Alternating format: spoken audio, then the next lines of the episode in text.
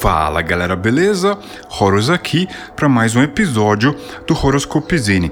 Bom, esse episódio aqui, na verdade, está sendo gravado depois de algo que a gente iniciou lá no nosso YouTube.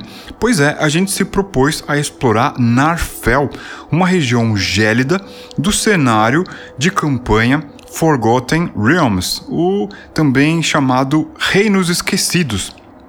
Pois é, a gente se propôs a explorar Narfell lá no YouTube, foi muito bacana, eu cheguei a desenhar um mapa, criar alguns personagens e começar uma aventura. E eu disse que talvez eu continuaria essa aventura por aqui. Bom, eu não sei se eu vou continuar essa aventura por aqui. Na verdade, eu não sei o que você acha mais interessante ouvir aqui no nosso podcast. Por isso, eu até quero saber a sua opinião, né? Procura a gente lá no nosso Discord e diz pra gente o que você acha interessante ter aqui dentro do podcast. Aventuras narradas? Comentários sobre temas atuais no RPG, o que você gostaria de ver por aqui? Bom, eu vou aproveitar esse momento aqui muito especial, porque na verdade isso daqui é um grande privilégio, você está me ouvindo, é um grande privilégio, eu te agradeço por isso. Vou aproveitar esse momento aqui para compartilhar algumas coisas importantes. Por exemplo, a gente vive num momento de escassez, né? A gente está questionando muitas coisas aí e os recursos estão escassos no mundo. Inclusive, não está sobrando muita grana para a maioria das pessoas. Por aqui, você pode ter certeza que não está sobrando grana, não. E às vezes a gente é confrontado com o desafio de ressignificar aquilo que a gente já tem, que a gente já possui.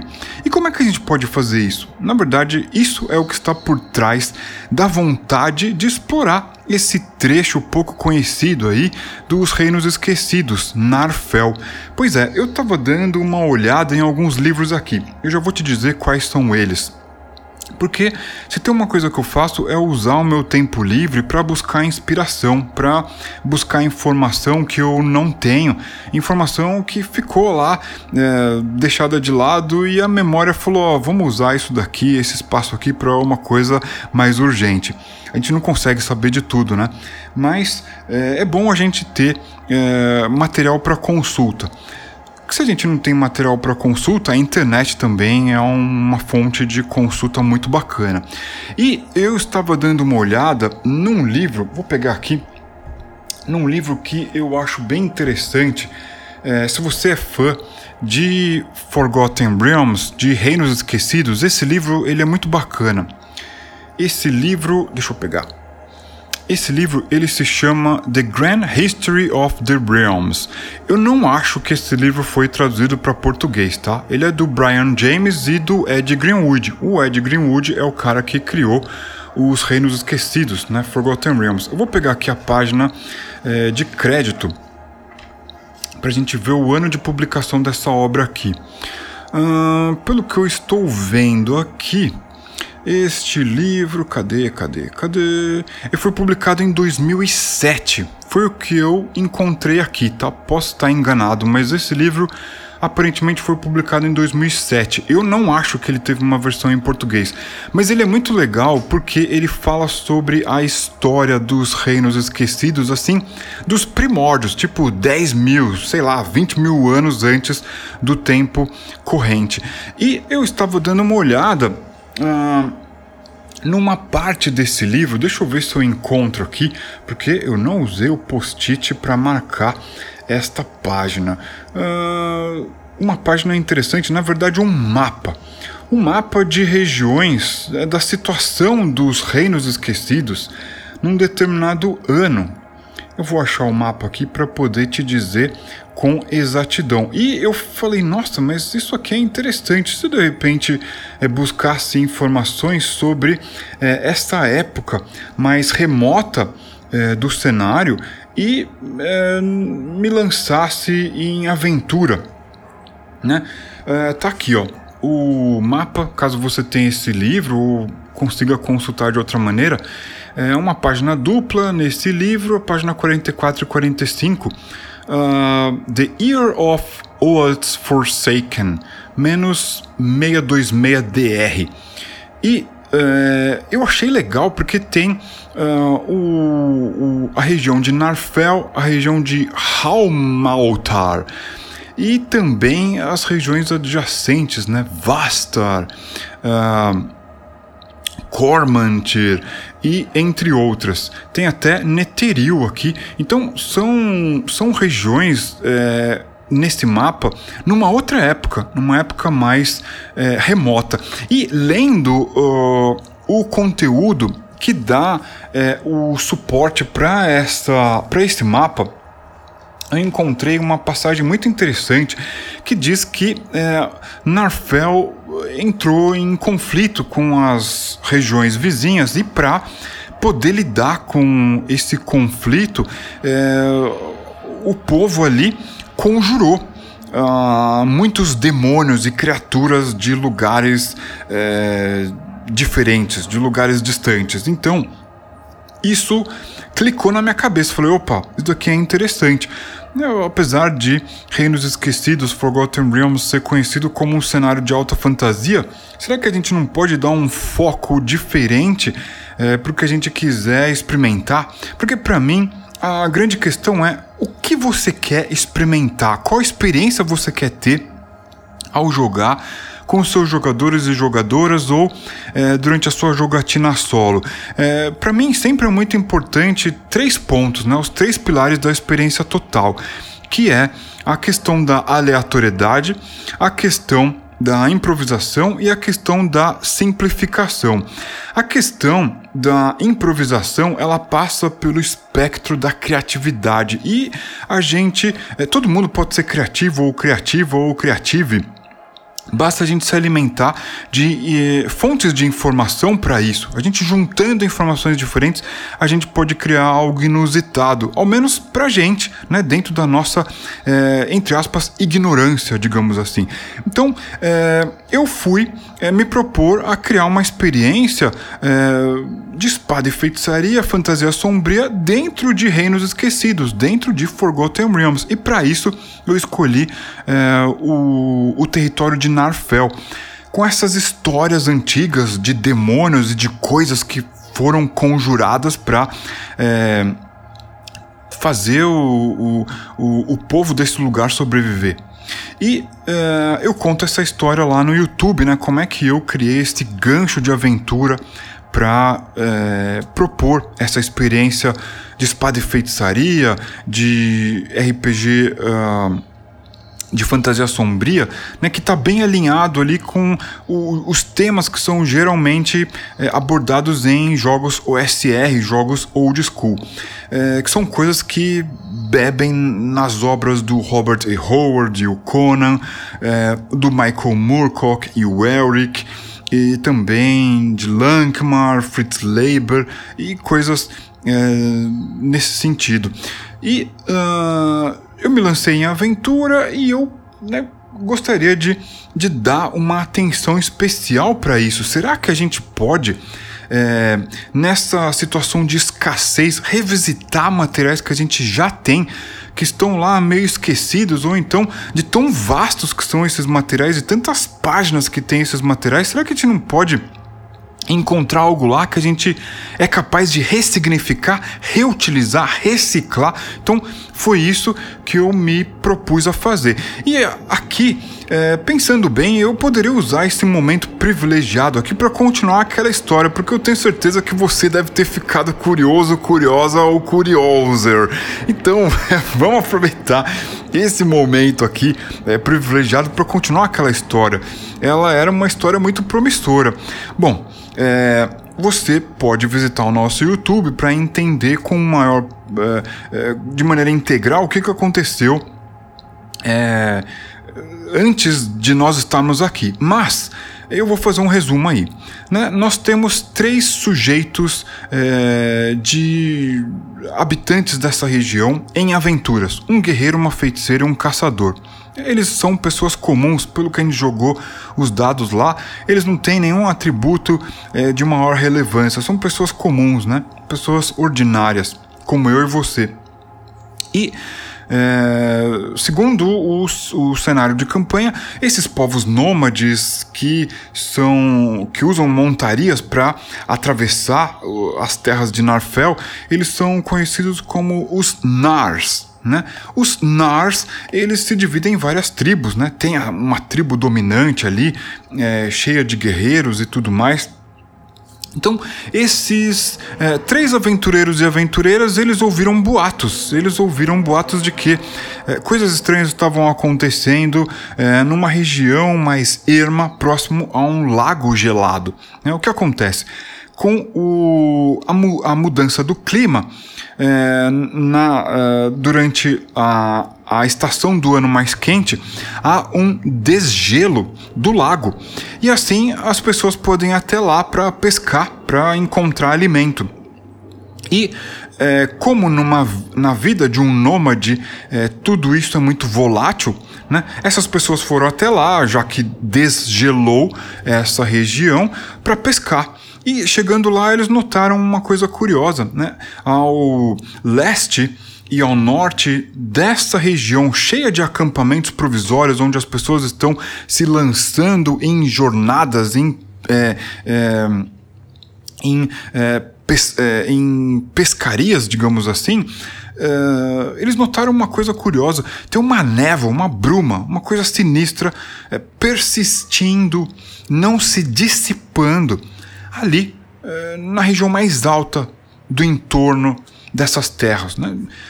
Ao norte e ao leste existem colinas, regiões mais rochosas, e o inverno foi embora, mas persistiu ali uma névoa, uma bruma sinistra. E o problema é que contam, né, as notícias correm, que algumas pessoas foram pegas desprevenidas. Elas foram atacadas por criaturas semiescas, de pelo longo, meio esbranquiçado, acinzentado. E essas criaturas possuíam olhos de cor azulada, uma cor esbranquiçada, pálida, meio azulada. E essas criaturas usavam pesados ossos e vitimaram algumas pessoas que foram pegas desprevenidas, e essas pessoas, mesmo enterradas, elas voltavam à vida, elas se levantavam das suas sepulturas e vagavam pelos ermos buscando a bruma, a névoa, tentando talvez subir ali pelas colinas e tal. Essa notícia se espalhou rapidamente. Esse é o motivo pelo qual os nossos aventureiros e aventureiras estão aqui, nessa região. E de acordo com o que a gente experimentou no YouTube, através de rolagens e improvisações e tabelas aleatórias, os personagens estão agora no sopé dessas colinas, envoltos por uma densa névoa, uma bruma que não se dissipa, não permite que a luz do sol atravesse. E, obviamente, essa região é muito gelada. E os nossos amigos e amigas já estão distantes lá do acampamento, né, do burburinho do acampamento dos pescadores. No entanto, eles acabaram de encontrar ali, seguindo uma trilha que eles encontraram, uma espécie de um bracelete de bronze, de cobre. Deve valer uns 90, 100 peças de prata. Então, os nossos aventureiros e aventureiras aqui, agora eles têm nome, né? Entre a gravação do nosso conteúdo no YouTube e a gravação desse podcast, eu resolvi dar nome para esses personagens. O guerreiro se chama Boga, a feiticeira se chama Dala e o caçador se chama Noda. Né? Repare aí que são nomes bem simples, né? Com 4 letras cada um. É uma técnica que eu uso para as coisas serem mais fáceis de serem memorizadas, né? O famoso teste do telefone, né? Se esse nome conseguir ser entendido do outro lado da ligação, então é uma pista, é uma boa pista de que esse nome vai funcionar. Ele é fácil de entender. Enfim, o caçador, o Noda, ele então vira para os seus companheiros e diz: "Ei, será que bandidos se escondem em cima dessas colinas? Porque essas trilhas aqui são daquelas criaturas que estão dizendo, criaturas simiescas. O que será que se esconde lá em cima das colinas? Vamos, de repente, continuar a trilha aqui. Será que existem bandidos lá em cima?" Ei, Boga, você é um guerreiro experiente. Pegue aí a sua lâmina e tome cuidado. Vamos andar prestando atenção. A feiticeira, a Dala, ela, né, deixa ali no canto mais evidente da sua mente um feitiço que ela possa usar caso algo inesperado aconteça. E eles vão andando, né, eles seguem a trilha que vai aparentemente subindo as colinas, né, em direção ao leste, ao norte. E, como já foi descrito, essa região aí tem algumas rochas, elas são tomadas por líquens, por fungos, o que deixa a coisa mais sinistra. E o que será que eles encontram agora que eles caminharam um pouco mais depois de ter encontrado um bracelete, né? Vamos jogar um dado aqui e consultar uma das tabelas que a gente usa aqui para auxiliar a questão da improvisação. Então vamos pegar aqui um dado e vamos jogar. Olha só, consultando aqui na tabela, um marco pode ser um pináculo. Bom, pináculo pode ser uma espécie de pedra erguida ali próximo à trilha. E digamos que essa pedra ela tem algumas runas cavadas, né? Esculpidas nela. O problema é que o guerreiro, a feiticeira e o caçador estão reparando que essa rocha ela está tomada por líquens e fungos, mas também por manchas escuras, parece sangue seco. E ao pé dessa rocha, onde essa rocha encontra ali o chão, onde essa rocha foi levantada, talvez muito tempo atrás, existem entranhas frescas. Alguns insetos ali saem ali de cima das entranhas conforme vocês se aproximam e logo vocês sentem aquele cheiro de podridão. São entranhas, o caçador observa aquelas entranhas e olha só, são entranhas de animais. Não existem muitos animais de rebanho por aqui, são entranhas de animais, reparem nisso, lembrem-se disso. E de qualquer forma parece que aquela rocha ela foi suja com essas entranhas, com o sangue já seco, do que parecem ser entranhas de animais. Bom, é sabido que essa região no passado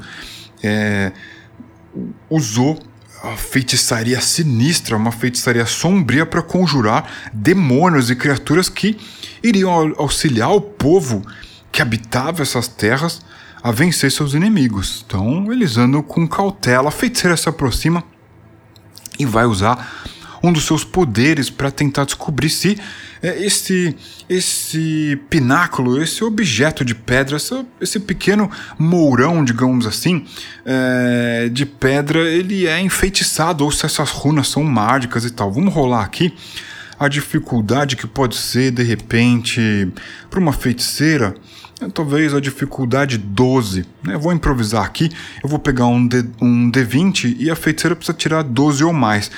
Nenhum deles tem bônus ou pênalti de atributo, tá? Então vamos ver se ela passa nesse teste. Ela vai analisar ali, vai observar, vai se aproximar e observar essa pedra que foi erigida ali, talvez há muito tempo atrás. E ela rolou um 16, isso significa que ela supera a dificuldade e ela então diz para os seus companheiros: Boga, Noda, certamente esta pedra aqui ela contém runas muito antigas e usadas para enfeitiçar esse terreno, muito cuidado! Nós estamos andando em regiões que são protegidas por um feitiço poderoso e antigo. Eu desconheço a maior parte desses símbolos arcanos aqui, porém, isso me diz que corremos perigo. Essa região está protegida por feitiçaria antiga.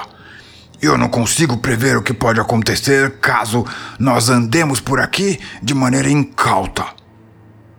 Bom, eles ficam preocupados, porque se essa região está protegida por feitiçaria, e se talvez daí venham as criaturas simiescas, e essa névoa, essa bruma não se dissipa, o que será que está acontecendo aí?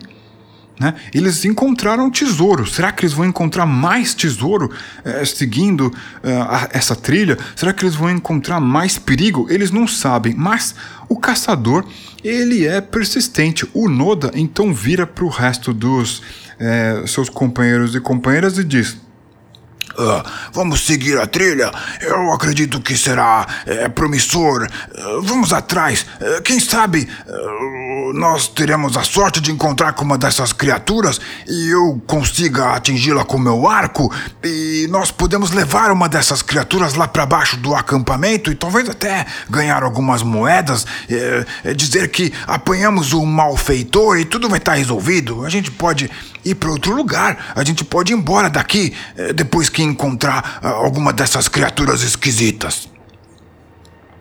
Bom, o guerreiro não se opõe e a feiticeira fica preocupada porque ela sabe que vocês estão andando num lugar que é protegido por feitiçaria. Bom, digamos então que a gente pode improvisar aqui. A gente poderia jogar um lançamento de proteção contra feitiço, saving throw, né? Contra spells. Vamos simplesmente rolar o D20 aqui e eles têm que tirar, digamos, 10 ou mais, né? Talvez haja uma feitiçaria sinistra, mas ela é muito antiga, ela está aí há milênios, talvez. Com certeza um milênio. E será que ela ainda persiste e é forte? Algo pode ter enfraquecido esse feitiço, sabe-se lá, a gente não sabe, a gente precisa explorar essa região para descobrir. E todos eles então precisam tirar 10 ou mais no D20, porque caso eles não passem no teste, talvez eles comecem a sofrer o efeito da feitiçaria. Então primeiro o guerreiro, o Boga, ele rola um D20 e tira 3. Bom, o Boga não passou no teste. A feiticeira, a Dala, rolou aqui um 9, quase passou no teste, ela não passou, foi por pouco. Pode ser então que o efeito leve um tempo para ocorrer, vamos considerar isso, vamos interpretar, fazer uma inferência aqui, vamos interpretar o resultado desse dado dessa maneira. E o caçador, o Noda, ele tirou 3, ele passa. Bom, o caçador está liderando o grupo, ele começa a perceber que o guerreiro anda mais devagar, e o guerreiro tá ele está num andar meio trôpego, ele tá andando de maneira esquisita, ele tá com os seus braços largados ali para baixo da cintura e meio acocorado, né? Parece que ele tá meio corcunda, andando assim com os braços arrastados no chão. O caçador olha, a feiticeira também, e ele diz: "Ei, Dala, o que está acontecendo com o nosso amigo Boga?" E a feiticeira, ela diz: eu disse pra vocês que essa terra é sinistra, eu também não estou me sentindo bem, estou sentindo meus braços mais pesados.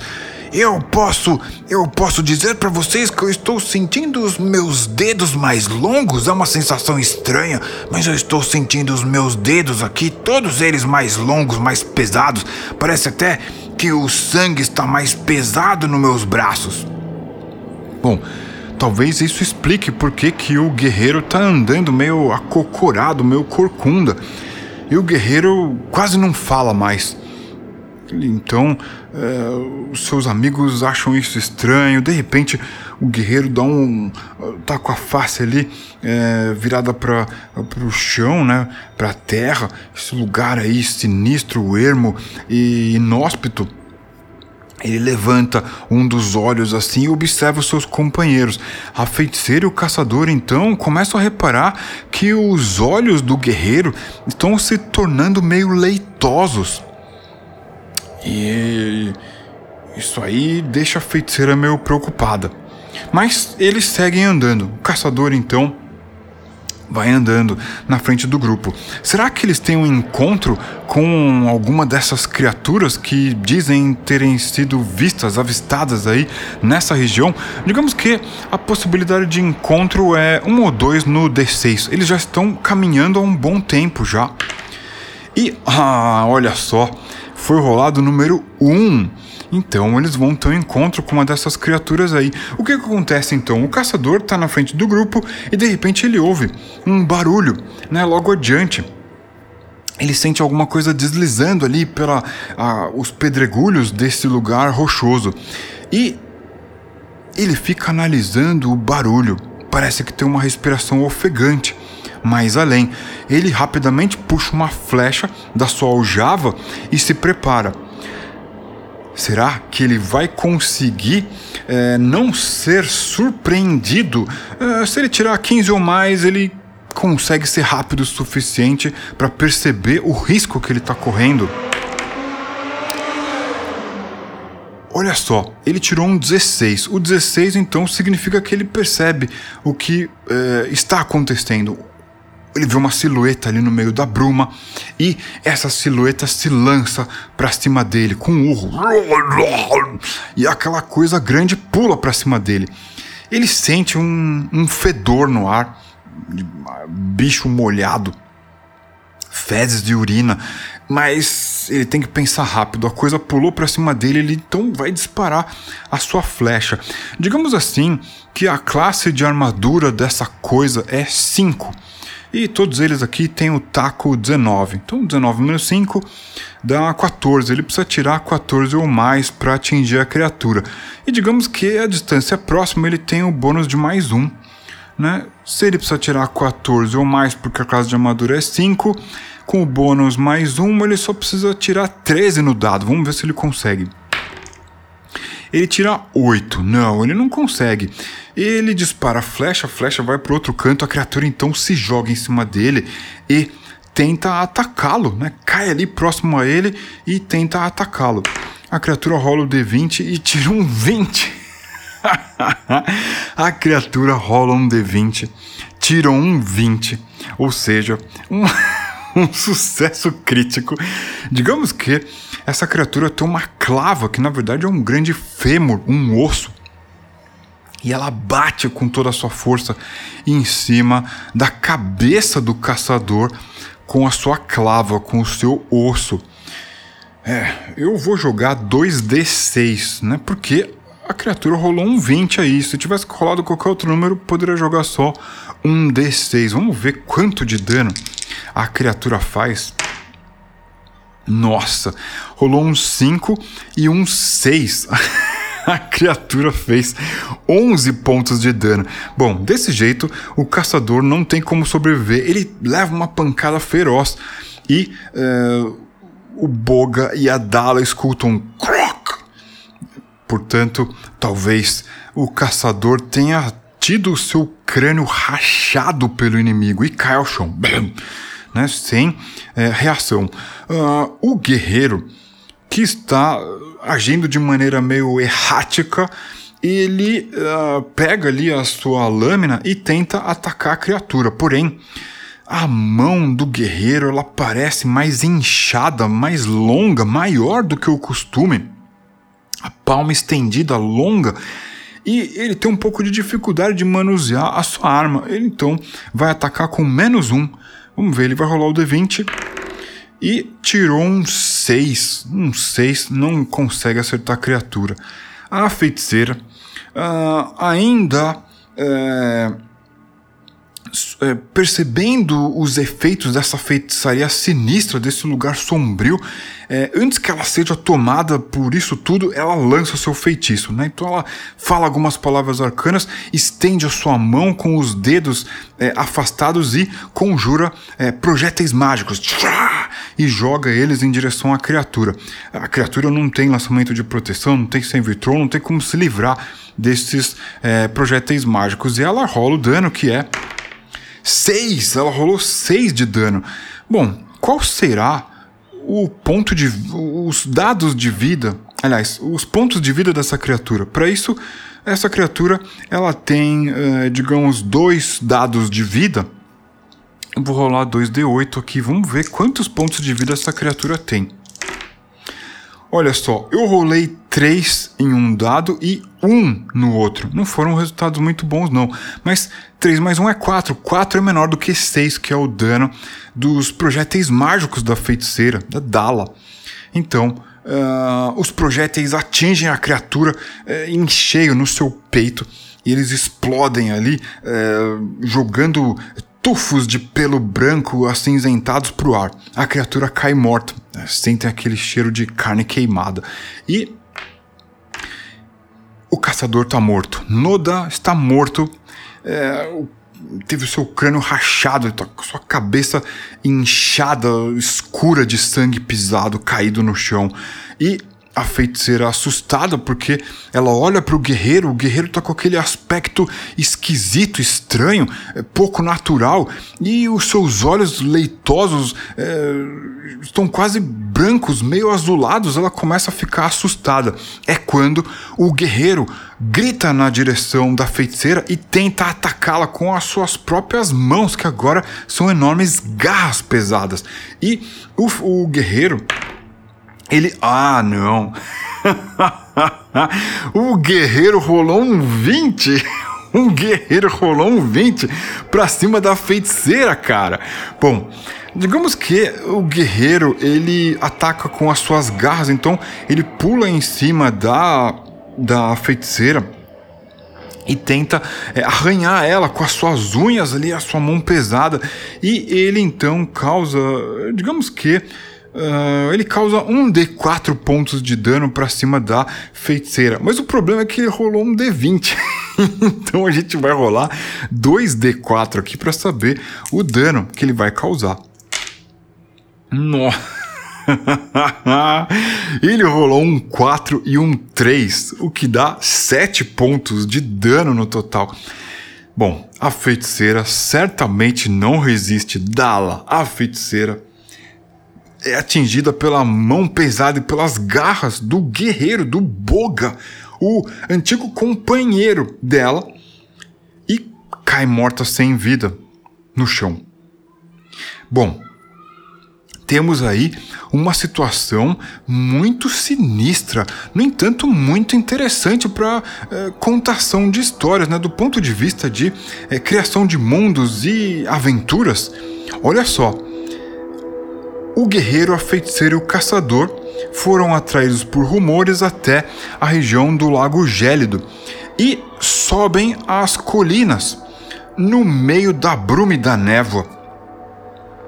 Lá eles encontram um tesouro, também descobrem que essa região é protegida por um estranho feitiço e acontece essa tragédia. Eles são atacados por uma sombra, uma coisa escura, uma criatura simiesca que pula ali de cima das rochas, mata o caçador e, se sentindo estranho, o guerreiro ataca a feiticeira, tirando a vida dela. O que será que aconteceu aqui? Né? O guerreiro estava se sentindo estranho, os olhos dele se tornaram leitosos, meio azulados, e as suas mãos estavam começando a ficar pesadas, alongadas, quase arrastadas pelo chão. O que será que está acontecendo aqui? Bom, você com o seu grupo de jogadores e jogadoras podem explorar os arredores desse Lago Gélido para tentar descobrir o que é isso, né? Para onde foram aqueles aventureiros que subiram o morro, aquele monte envolto pelas brumas e pela névoa que não se dissipou depois do inverno?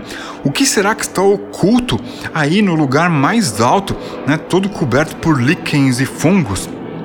O que são essas criaturas simiescas?